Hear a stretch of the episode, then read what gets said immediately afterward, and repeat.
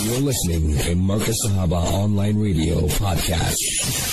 I look forward to this uh, Friday evening, evening, and especially when we have our senior attorney Ashraf Essop joining us. Ashraf and uh, the Ummah. Let me greet you all uh, with a hearty Assalamu alaikum wa rahmatullahi wa barakatuh. And how are you doing this fine, uh, beautiful uh, Friday evening, Ashraf? Walaikum salam wa rahmatullahi wa barakatuh. Shafat, uh, Jazakallah for asking. Alhamdulillah, I'm doing exceedingly well. And I hope the same is for you and for our dear listeners. Uh, and uh, I don't know how you've been finding the weather.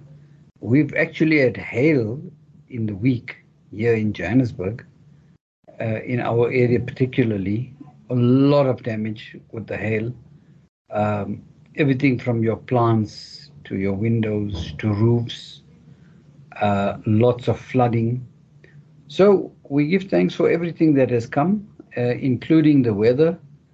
Uh, some people w- w- will say that um, the, the weather is a sign of uh, global warming. Others would say it's, you know, whatever explanation there is. But it's interesting to see that it hasn't really warmed up, although we now in December, you know.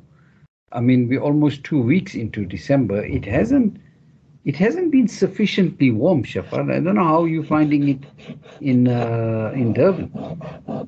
I tell you, Durban is uh, relatively it rained uh, quite a few days, about three or four days, but mostly at night. And uh, then, uh, yeah, uh, usual Durban December weather, very humid indeed, and you know we need to be cool about the whole thing. But Alhamdulillah, I can tell you, really. I'm used to it if you got your air condition, but Alhamdulillah, generally what I do, Ashraf, uh, I sit under a lovely shady tree. I really enjoy that. And if it's uh, that way, I mean, I, I you know, we, we, we, we tend to adapt, but uh, we are very skeptical of going down to the ocean where you know what's happening and all these sewage and all has flown, uh, has gone there, and things are even getting from bad to worse. So uh, I believe, yeah, we do what we do, but I'm uh, used to it. I'm actually addicted to Durban weather. You can't uh, take me away from this. uh, the humidity. I, I, mean, you you may laugh at that, but it's a, it's a fact. I'm addicted to it. You can't put me anywhere else in the world. Give me this uh, tropical weather. Give me this. Uh, you know, in one day, get four different uh, scenarios. because a thunderstorm, and then you get a heat coming through, and you get all this clamminess and so forth, Ashraf. So that's uh, in a nutshell how I'm addicted to Durban weather in the Indian Ocean. no, that's good to know. Gee, Shafaat. Uh, All right. besides the besides the curries and the hot curries and the bunny chows and the fish curry and that kalya that you love, all Durban has it all. Has it all. Well, Ashraf, I, I like the topic that you have chosen uh, uh, for this evening's uh, program. Uh, you know, you'll be discussing Ramaphosa's review in the Concourt, and, and you know it will be intriguing. But before we go uh, go to that, I was talking to a senior friend of mine whom I, you know, I, I really like, and he's always telling me, uh, Shafaat, don't mention my name on air.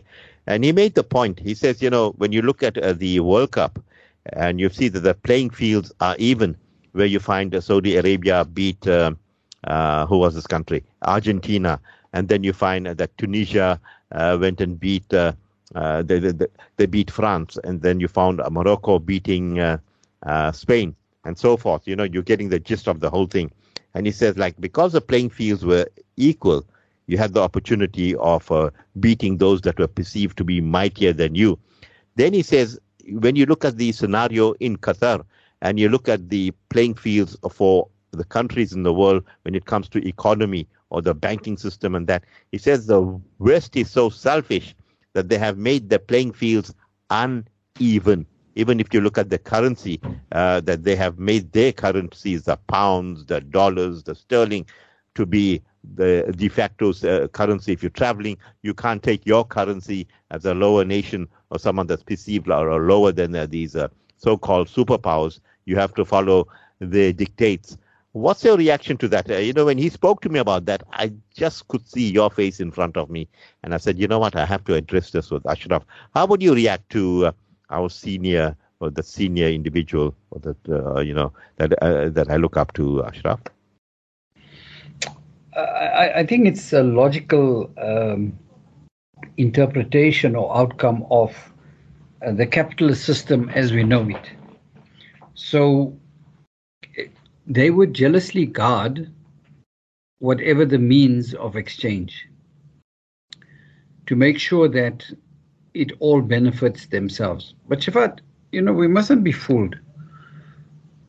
A country's currency doesn't determine its strength because all the resources of whatever nation, whether we down south here where we had the gold deposits, diamond and other precious minerals, we all are forced to sell it through a single banking system, a worldwide banking system. And then the basket of currencies, you know, there are six. Um, and all of your trade is determined through that. So for me, it's really just another installment in um, in the manifestation of total power, uh, and the power is demonstrated through the uh, strength of a particular dollar, Uh, uh, of a particular currency. Now, in truth, the currency it's wor- itself is worth nothing. It is the people's belief in it. Here's a, a good takeaway point. In the last two years, more dollar bills have been printed than ever before. Now, the dollar floods the market, but it is only our perception of its strength or our, our belief that this piece of paper represents wealth that allows it to have its strength in perpetuity the moment people stop believing it, it, it is what it is, it would lose its so called value. There can't be a better example to this than when the so called Iraq invasion of Kuwait happened. I mean, historically, Kuwait was always part of Iraq, as we as they were part of a greater uh, Ottoman controlled empire and then they were fractured after the collapse in 1923. So, so then it it resulted in uh, each state having its own national bank, national currency, national anthem, national flag, a national army, and of course, national debt. We mustn't forget national debt. So at the end of the day, when Iraq attacked Kuwait, apparently. Then the Kuwaiti dinar, which is today one of the strongest in the world, uh, it's like 24 to 1 rand, um, was worth nothing. It was a piece of paper that you couldn't trade because of the collapse of the nation state. So for me, it's really a non-event when we say that there's a level leveling of the playing fields um, you know that that now demonstrates the the, the strength of individual so-called Muslim countries. You cannot identify with nationalism and and uh, and view things through that. It's almost as if we've got to take a jump back, Shafat, and look at how the nations. Allah says, "I've created you into tribes and nations so that you may learn from one another." How did these nations learn from uh, one another and how were they governed uh, from a really a, a small little place called Topkapi Palace? Um, and I mean, the Ottoman Caliphate reigned from east to west, north to south. And of course, historically, you know, um, when the Berbers went over to Spain and they started conquering Europe, I mean, they ended up right on the doorstep of Vienna. Uh, so historically, I mean, these are all important things, but there was never a currency that was controlled by a, cent, a central bank. And each central bank in turn, remember we spoke of the national debt, each central bank in turn owes a debt to the World Bank. I mean, it was very interesting. There was a report now that Ukraine has been loaned billions and billions of euros. Well, they've been loaned, and the loan has to be paid back. Uh, in Africa, a lot of African countries are crippled by just the interest payment on foreign debts. And um, China has very wisely forgiven a lot of these uh, countries' foreign debts. Now, if you're in debt, Shafat, even you as a normal person, if you're servicing a credit card or a bank loan or a mortgage, you know, mortgage comes from mort, which is death. Uh, so, so basically, you get involved in a, a system of repayment of a home loan for over 20, 30 years and other assets like a car over five years. I mean, you're forever in debt. A, a man in debt can never be have the freedom of actually realizing that his condition is is supposedly you know far far he, would be far better off without debt i mean how do you raise up to be uh, the uh, Khalifa, the, the representative of Allah, if you're constantly change, chasing your debt. And then, you know, side by side is consumerism. I mean, the World Cup is a good example of consumer behavior. Um, in fact, there was something very interesting coming out of America where somebody had made the observation that um, minor minority communities build schools, universities, hospitals, and grocery stores.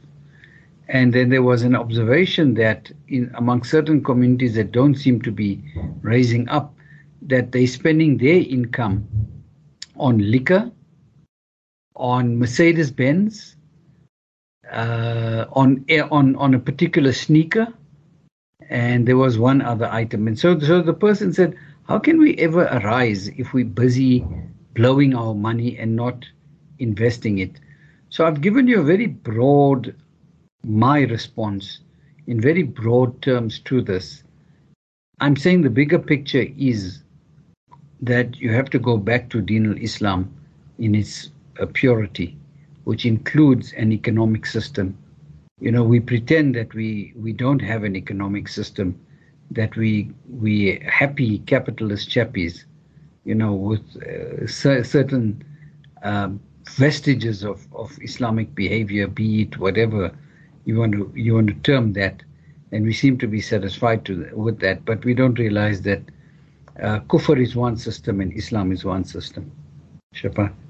You know, Bas said that you talk about kufr is one system, Islam is one system, and you know perhaps uh, the level, uh, level playing fields would have been there's it, the gold, the you know the the the dinar or the sun, and everyone is on a you know equal footing. Forget the dollar and forget the.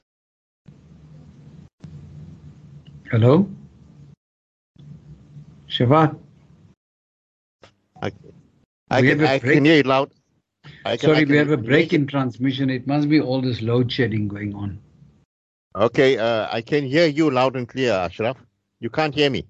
No, no, it just broke there. Uh, so I can hear you now. Hear me it's fading, Shafat.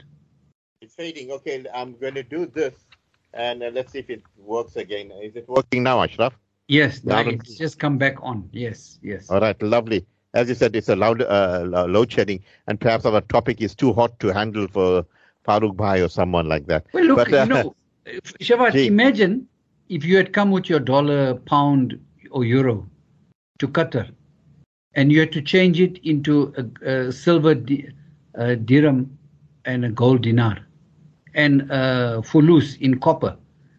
And you had to now transact in that coinage. It would have made an impact.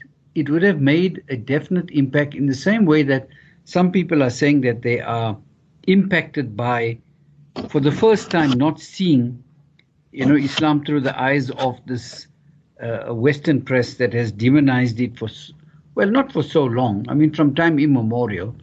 That's why you had the Crusades. You know, the the every everything. I mean, um, from the date of the birth of of Islam, the dawn of Islam, it was a deen that was opposed. First by the Arabs and then uh, later on by others. Just hold on for a second, please, Shafat. Okay, Ashraf. Uh, well, uh, as uh, Ashraf says, uh, well, you know, if you get the gold, the dinar, and imagine if uh, the transactions were done with gold and dinar, and that's real value. The currency that you know is for real. It is not that fake uh, money that you have, the paper money that is all, you know, meretricious. Yeah, it, it's based on a big lie. But the real value is you got your gold there, you got your silver there, and you're bartering, you're talking to people, you're getting real value. Here, the other way is these people that manipulate uh, the world economy or the banking systems of this world. They just empower and enhance those people that can store money under their mattresses. They just print those dollar bills, trillion, billion dollars, and people have them by the trillions. For them, it's just one big joke, and uh, we are just pawns in their hands. And uh, yeah, Ashraf, I wonder what his thoughts will be. I mean, he knows exactly uh, what we're talking about. I think you by now should know.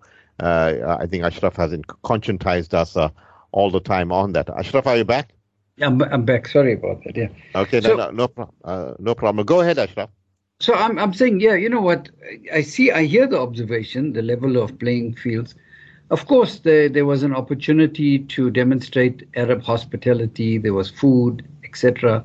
Some people found that celebration without alcohol is possible. Uh, but but you know the world's attention was was drawn to this. I just shudder at the amount of money that was spent, 220 billion dollars. You know, uh, for for a small state like Qatar. Uh, I mean, for me, it's really an egotistic spend because those stadia will never ever be used, even if you're deconstructing the one that is supposedly built with uh, uh, with uh, reusable material and containers. Really, I, I, I, don't see I don't see the the benefit in it uh, because you know just the, there's just such a huge amount of inequality and poverty.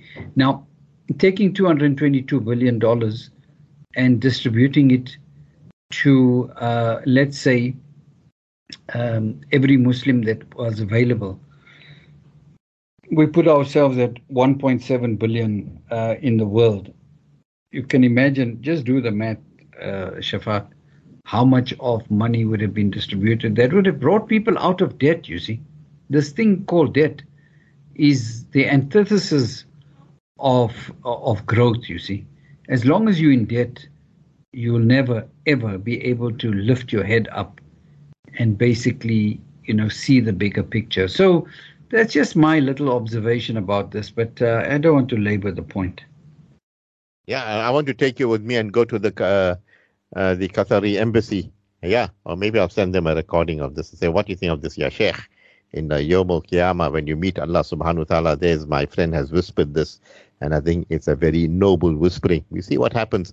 And, you know, as we look at, I mean, look at the hypocrisy. There's so many, you know, the BBC, and then you find uh, also the, uh, you know, people like uh, uh, sports stars. They are, you know, talking against Islam. They're talking against uh, the the the, the the the Qataris, all based on a lie. But when investigations were done, we found that uh, these individuals that are, you know, uh, bringing down uh, uh the the, the uh, you know the, the, Islamic value system, opposing Qoma Lut and opposing all those other things that are coming through, we find that these individuals were working in Qatar and were earning billions and billions of uh, dollars there in, in salary. But now it, they have jumped onto the bandwagon uh, to perhaps uh, uh, denounce the hands that feed them. How do you react to that, uh, Ashraf? You see, Shafaat, you, you pointed out hypocrisy, right? I mean, th- that that is is clear. But again, it's like Islamic banking. How can a banking system be Islamic when you don't even accept the message of the messenger who brought the Quran? So you reject the messenger and then you say, oh, okay, now we must just take Islamic banking, which in itself is a is an antithesis to the you know uh, proper understanding of the Deen. So, in many many ways, Shafaat, I think we need to own up. You know, we've made a, a lot of mess ourselves. You know, by allowing this thing called Islamic banking, and now they celebrate you all over the world and they say, oh, okay, this is Islamic and that is Sharia compliant and this is, you know, just start with the opening statement I made some time ago during the show. How is it that there was such an amount of dollars printed which has got no bearing to any reserves? It's, it's pure printing of paper. I mean, if you don't understand anything, understand this that riba was prohibited because it created something from nothing. And then the model, be it Islamic or otherwise, that every time I deposit my 10 Rand with you, you increase, you, the banker, are able to increase your book and you can lend that out from nothing. You can lend that out 27 times. Now you can see what the effect of that so called lending or investment is when it's multiplied by thousands of transactions daily by millions of people. So, so you can see again, you know, the whole fantasy about uh, money and its creation. Again, if you look at it in a very simple way, you know then there can be no such thing as an Islamic bank. Now, it's also surprising, or maybe not, that the so called ulama that have put their names to this, you know, they have signed on it. And they sit on so many banks and they earn huge amounts, not of Islamic currency, dollars. Are you with me, Shafat? Yeah, yeah, re- uh, hear you loud and clear, Ashraf. So, so that's what I'm saying. You see, it's not it's not a system that that you cannot reconcile the two. You've got to go back to Deen Islam in its pure form, which is a serious exercise. And we can't have snippets and snippets of it, really. I mean, we need to be responsible because it seems to, we, we, we seem to be all imbibing the same narrative. And, and it is worrying that people with such intelligence and training and um, you know, uh, knowledge are unable to even fathom a simple thing out like this and say, but hang on, there is something definitely, definitely wrong in how we're viewing uh, our our existence, you know. Uh, so so it's it's it's serious, uh, and it's time that uh, for people to reflect. I'm not calling on any leadership to do this. I'm talking about ordinary people because we are not like uh, uh, ruled by a papal democracy. You know, we don't have uh, priesthoods.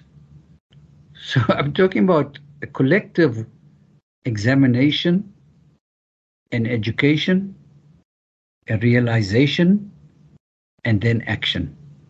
The action is that you have to understand your purpose of creation. Allah says, I have created man and jinn only to worship me. That is our life task. But worship, you see, we also mustn't mix worship up as saying, okay, I've, I've been to the mosque, I've been to Hajj, um, I've uh, kept my fast. Th- those are not acts of, those are acts of obligation. An act of worship is taqwa. An act of worship is the remembrance of the Creator in every condition. And it has to arise from people of understanding and knowledge that we have a role to play. In fact, it's not just to save the so called Muslims. You have to save all of mankind because everyone is affected by the same ills and everyone is affected by the same evils and everyone is affected by the same monetary system. So we have a great, great obligation and a task on our shoulders to actually do what is right and just according to Quran and Sunnah and leave the pettiness out, leave all these constant bickerings that we have. You know, Shafat, let me just tell you about that. I think I mentioned it before, but I might just mention it again. Mm. You see, if we call for the Sharia, Shafat, and if I say something about you that's either true or untrue, it's either going to amount to gossip or slander. Both of those attract the hudud, the had punishment in Islam. So if we say we are people of the Sharia, then we must submit to the had punishment. Because if we if we participate in slander and gossip and taking names and slandering and, and then we must be brave enough to say, okay, I submit to the hudud. You see, it's like saying that the the hand of the the the thief must be chopped off. But Sayyidina Umar forbade the striping of the backs and chopping of hands during the famine. You know, there, was, there, there was a suspension of that because he knew that it was there was no justice, um, in, and people would steal because they were desperate. So, so we need to we need to take a see, you know serious look at ourselves, and say, look, we've got to stop this, and we've got to concentrate on re-establishing the Deen in its pure, pristine form, which is one aspect that I think has been demonstrated by the visitors to Qatar.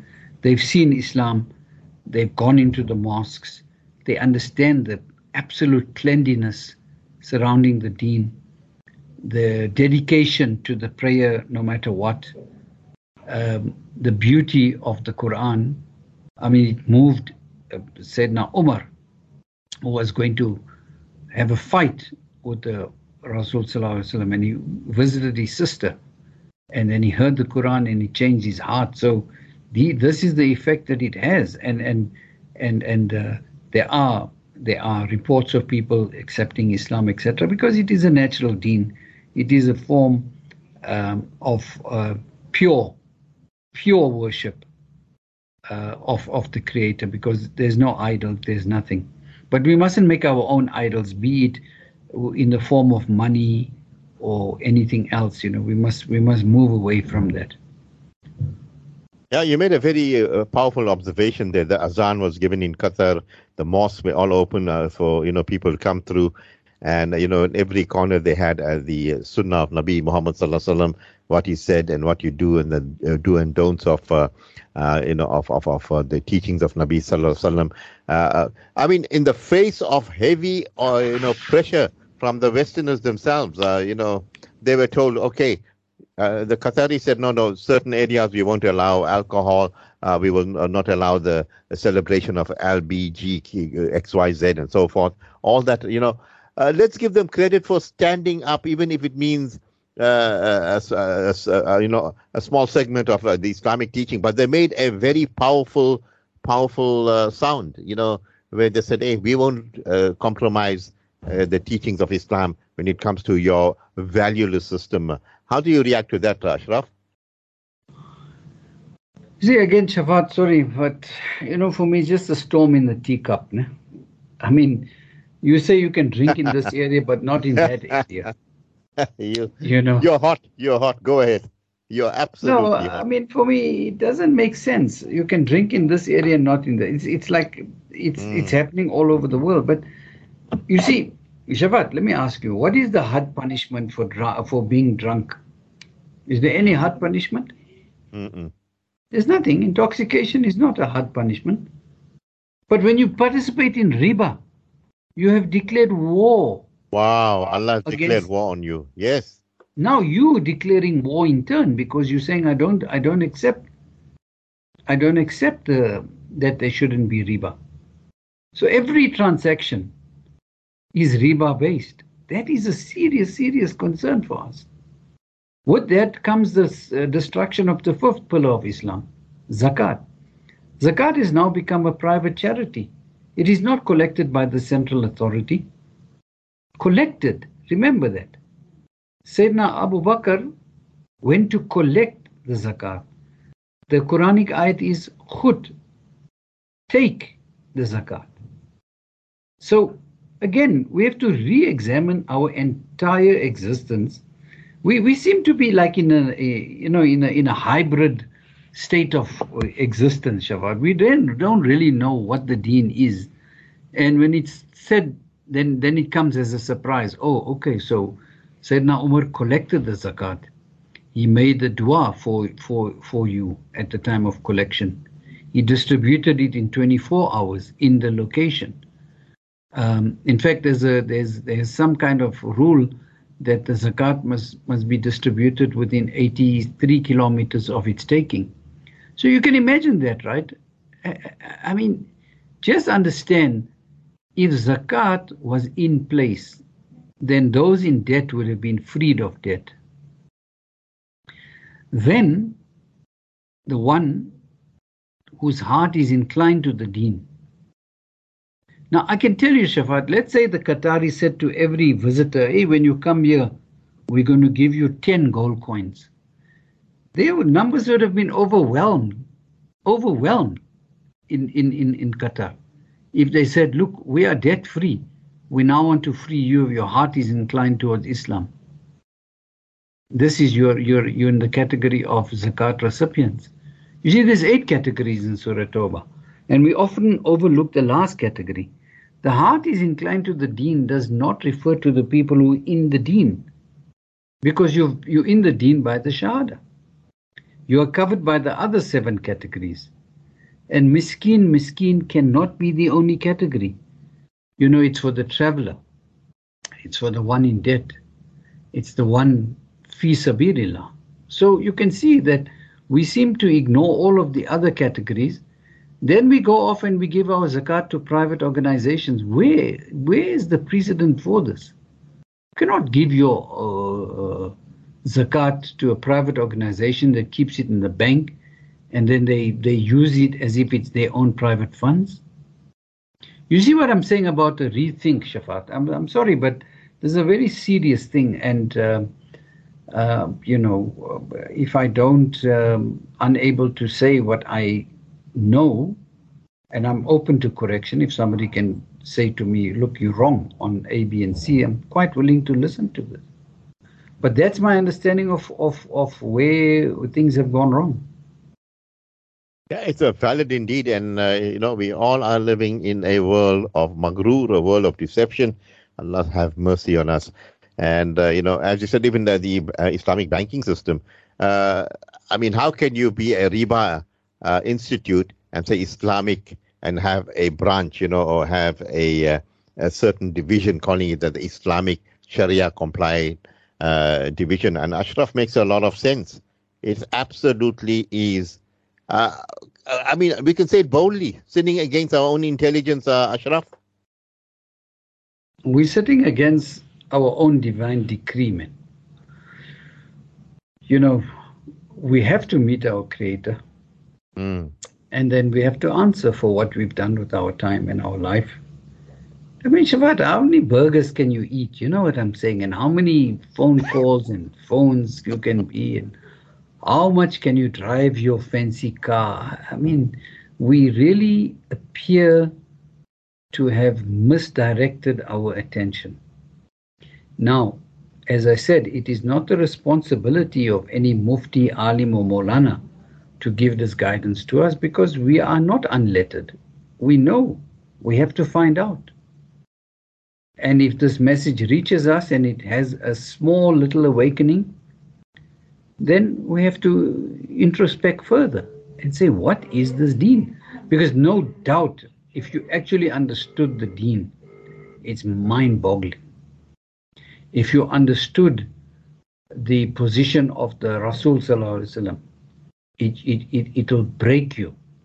The proof of that is the Ashifa of Qadi Ayad. Now, many people don't even know that it's uh, it's translated into English. I mean, it's a it's a it's a it's a massive massive. Uh, I mean, it's it's it's a, it is a massive work, and you should get hold of it the Ashifa of Qadi Ayad, because it's referred to in the Beheshti Zewar and the teachings of uh, Islam.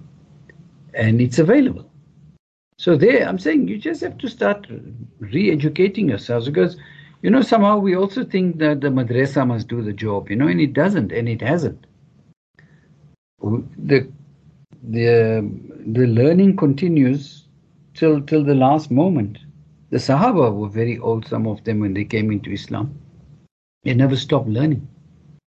They never stopped traveling. They never stopped serving Yeah, you make a valid, valid point. Again, uh, you know, from the cradle to the grave, it should be all about learning Rabbi Zidni Ilma. Oh Allah, increase me in knowledge. And Alhamdulillah, lots of, uh, mashallah, thought provoking uh, points are, brought in uh, by our senior attorney, Ashraf Essop. And now moving on to our topic uh, this evening, Ashraf, uh, you know, Ramaphosa's uh, review in Concourt. Concourt. This is you know, something that is affecting the country. there's many political analysts that are, you know, discussing Cyril Ramaphosa at the moment.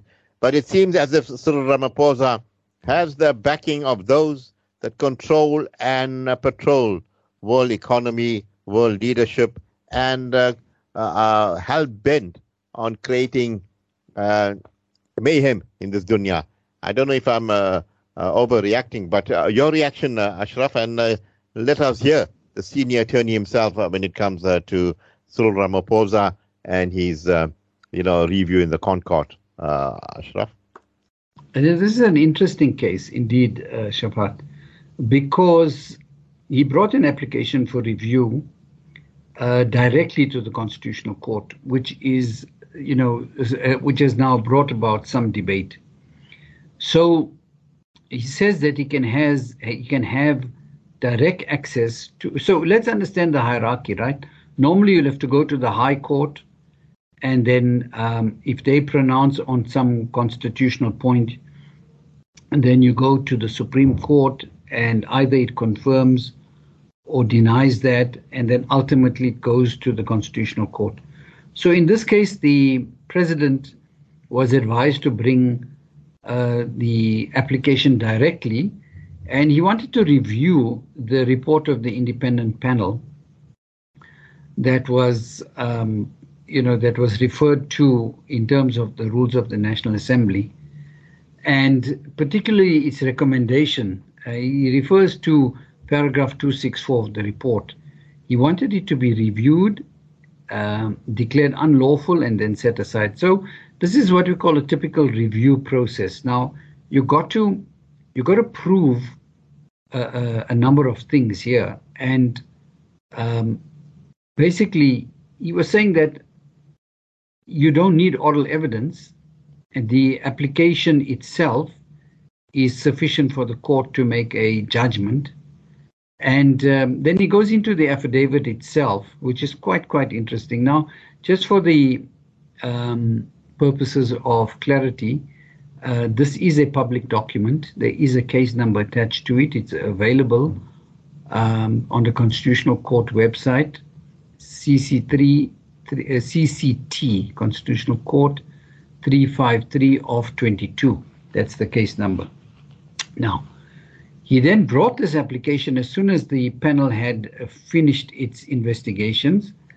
And uh, this is what he says. Um, it's, you know, he, he's, he, his basic defense, basically, right, is um, number one, that he disagrees with the findings. Uh, because he says he was not in serious violation of any of the laws of the republic. He can't be charged with serious misconduct, nor was any evidence led about his inability to perform the functions of the office. And now he says goes to Mr. You know, you know how this whole thing came about was Mr. Zungulu, Zungula was the fifth respondent. Uh, he was from the African Transformation, um, the uh, you know a political party, and he basically filed the complaint. Um, uh, well, not the complaint. He said that the complaint was filed by Mr. Arthur Fraser, and um, he said that look, this requires a um, it needs it needs to be investigated in terms of the constitution. So the motion was brought by one of the opposition parties. Now we all know what had happened. Apparently, there was some uh, activity at the Phala Phala farm. At that time, the president says that he was traveling abroad, which cannot be uh, gainsaid. In, in other words, you cannot deny that. and that this happened in his absence. Uh, there were other charges there. Um, you know, one of them being that um, there was a large amount of dollars, and dollars normally have to be deposited as soon as possible through your commercial bank. And then the and the, the dollar is is then bought from you you see at a price. And if you go now you're traveling and you're buying dollars then the dollars are sold to you at a particular price.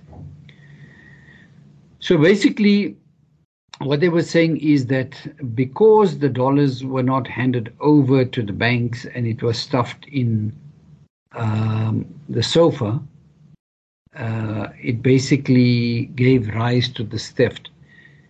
So it was interesting that the president said, Look, I didn't know anything about this. Uh, Major General Rhoode was in charge of this, and he knows about this. And um, it's interesting that there was a private investigator called Paul O'Sullivan who, who was dragged into this, and he had his own little sideshow about this. And interesting observations that he made. One, that he was never involved in this, yet uh, Mr. Fraser called him out. Secondly, that um, his belief was that the president had not done anything wrong. There was no triable offense. But remember that this report said there was a prima facie case against the president that he had to uh, that he had to answer to. Some of the other allegations were made that uh, the perpetrators were tracked down to Namibia and there was interference, um, you know, where there was uh, a call to Namibia to say, give this thing priority attention, etc., etc. So there's a lot of what I would consider like hearsay uh, that that one can't really one can't really approve uh, approve otherwise. But it's interesting, I think, when you look at the president's affidavit, which is quite a, a, a, a big document. I mean, comprises 59 pages, and the affidavit then basically, you know, takes various points. Um, it also spoke about the legality of the panel process. Uh, remember, there was some talk about some people sitting on the panel that had acted for other politicians that were involved in various uh, criminal charges. So, so there seems to be now something made about that. In any event, the president starts by discussing the panel's mandate and um, he says that he can only be removed for serious violation of the constitution or the law and, and serious misconduct. And he, he says that uh, the definition of serious misconduct means unlawful, dishonest, or improper behavior performed by the president in bad faith. So he's saying that he never had bad faith. You know, he emphasizes that. Uh, he says that uh, you also have to mean behavior that was intentional or malicious. And he says I, he was never acting intentionally or maliciously. So that's, uh, you know, basis the basis of his defense. Now, he also says that in in the charge that in the finding that it must show the president committed himself, right, in person, serious violation of constitutional law. He says, I didn't do this in person. I didn't I didn't participate in any of these things. A in receiving the monies, B in storing the monies, C in even reporting the money stolen. He says these things were taken by the, these actions were taken by uh, Major General Wally Rhoode, and he's that is where the questions should be directed, and not against me. So now the question is, Shavan, you know, uh, one of vicarious liability.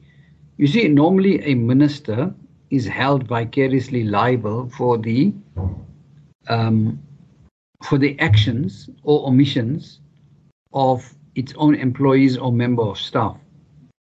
So here, the the president, I think, is saying that I'm not the minister of police.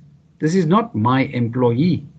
I have no control over this employee, Major General Wally Rhoode.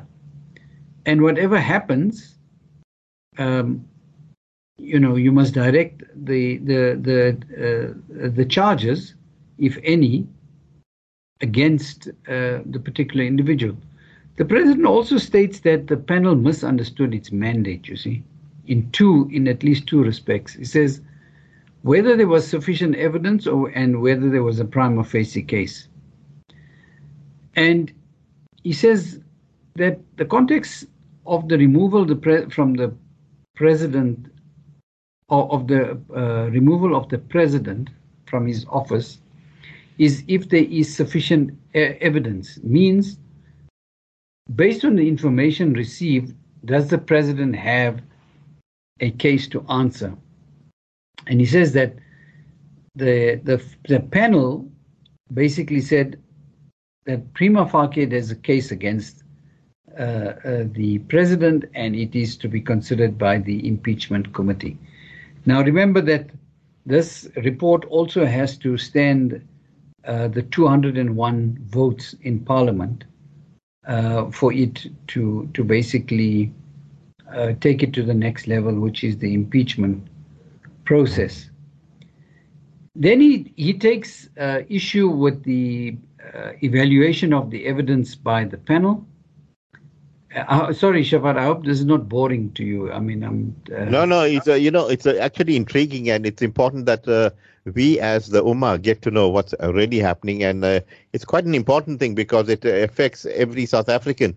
And you know, this is the man that many had trusted, and he was painted as Mandela's blue-eyed boy. So uh, don't feel guilty out of anything. Uh, you are absolutely doing a brilliant job. Go ahead, Ashraf.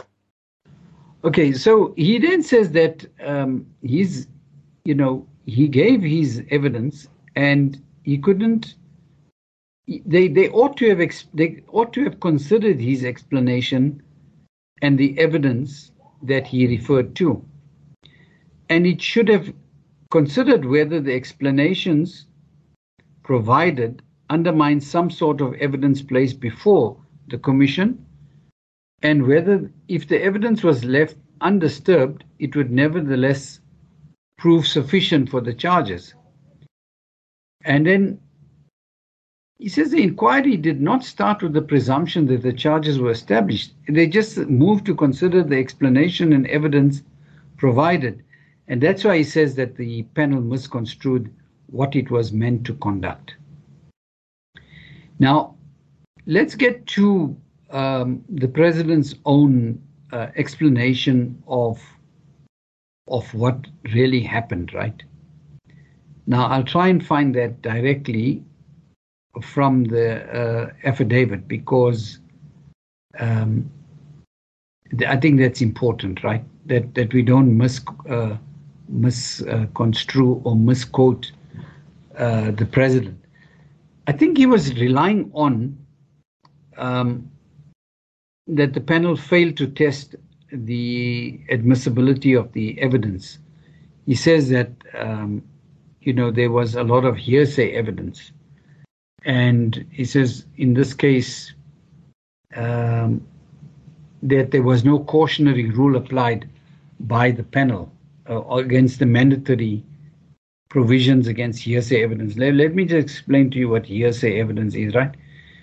Hearsay evidence is A says that I heard from B that this happened. So A himself is not in a position to testify directly that I saw this happen. He says, I heard that this is what happened. So this is hearsay evidence. And hearsay evidence is admissible if it has sufficient probative value. That means if it's sufficiently um, you, you, you know to to to help us understand certain events it may or may not be allowed uh, it depends on the circumstances but basically he says that there's hearsay evidence. Um, you know, he, he speaks of Mr. Fraser's two statements, one to the SAPS and one to the public protector. And um, at, at one stage, I even heard, and I'm not sure if I heard correctly, but apparently the video clip was not even, according to the president, you know, evidence from his farm. But there, Mr. Sullivan uh, raises an interesting point. He says, if the video clip was uh, was leaked or released, who else could have done it? And he points fingers at certain people, you know. So I don't know if you've come across that clip. It was quite interesting to see his analysis of what has transpired here. But back to the president. The president says that there was a Namibian police report, and um, you know whether that was obtained lawfully or uh, unlawfully was, and that was an irregularity. It had to, you know, when you when you receive a piece of information, um, let's say you receive uh, uh, audio visual information or a video recording then in a court of law, normally, uh, that is tested for, you know, to see if it was original evidence, if it was tempered in any way, uh, if it can be relied upon. You remember when there was a case against the judge that had crushed his vehicle into a wall, um, and you know the mm. uh, the the term uh, as sober as a judge comes to mind uh, but this judge was drunk. And there was a recording of his tirade at the scene of the accident. And during the inquiry, there was all kinds of questions asked about the recording that was taken, how many copies were made, you know, was it mechanical, where's the original, etc., etc. So this is the kind of thing that the court will introspect about when looking at what we call um, digitally obtained evidence, in this case, uh, a video recording. So, the uh, president's attack on the confidential report by the uh, Namibian authorities reached the panel by unlawful means. You know, he says they should have inquired whether the report was lawfully obtained and excluded it if it came unlawfully. He says the opposite happened because the panel placed heavy reliance on that.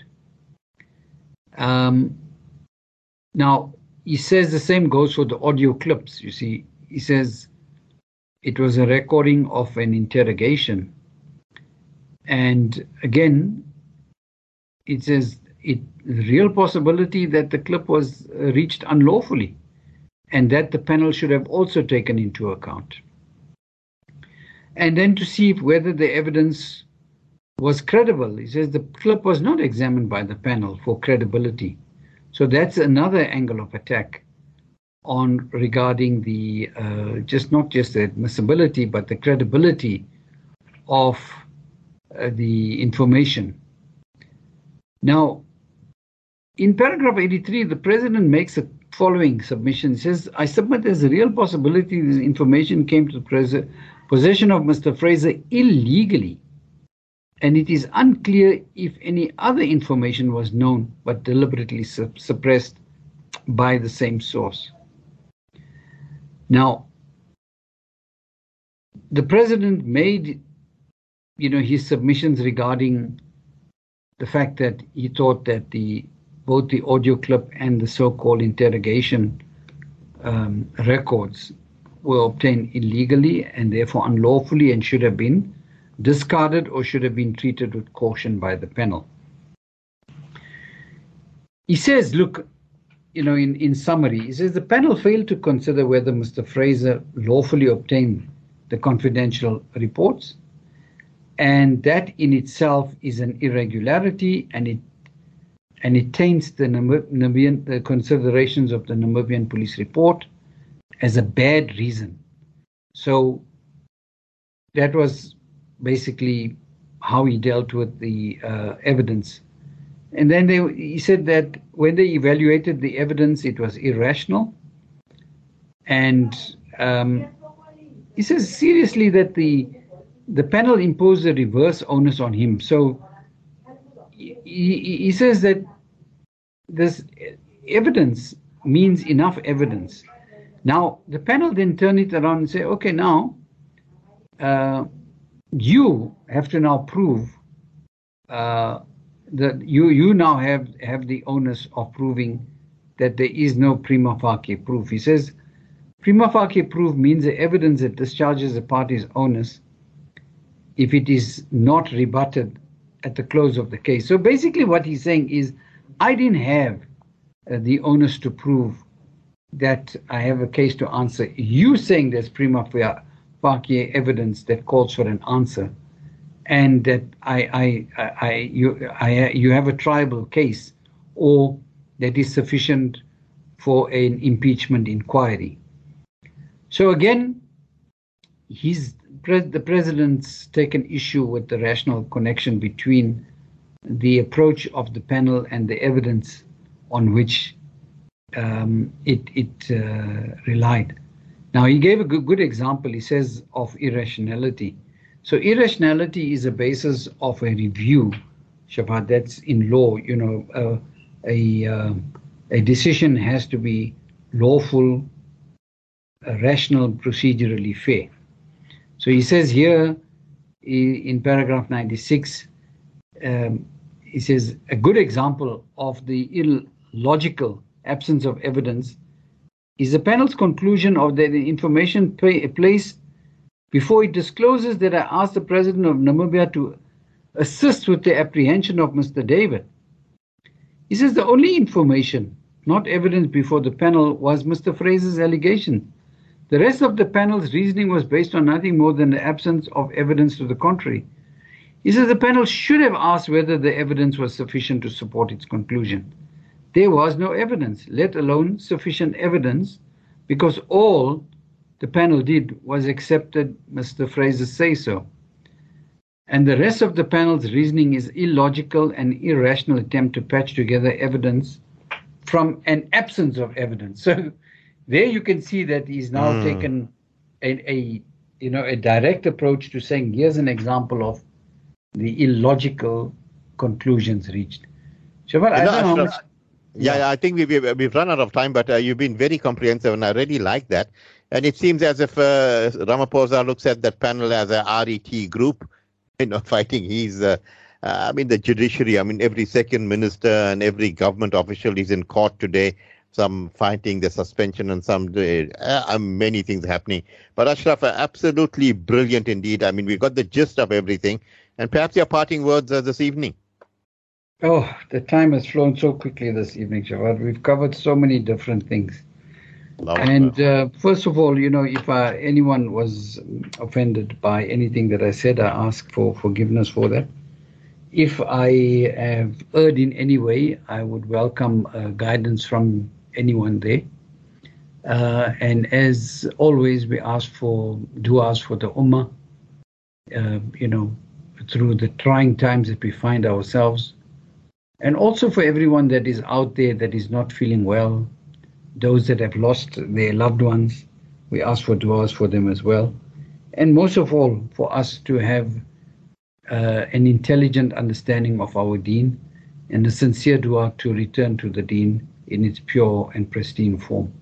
And as always, when you're reading your Yasin, uh, remember us as well. Um, it's very important that uh, we continue that practice. I mean, and immediately after the show, I will be reading one Yasin, especially for you, my beloved uh, uh, senior attorney, Ashraf Yusuf. Uh, Ashraf, you have a beautiful, lovely evening ahead. We'll talk to you soon. Assalamu alaikum wa rahmatullahi wa barakatuh. Alaikum salam wa rahmatullahi wa barakatuh. Thank you very much. And now you're most welcome, Ashraf. Time for us to go for the Isha Azan, and inshallah we will continue after that.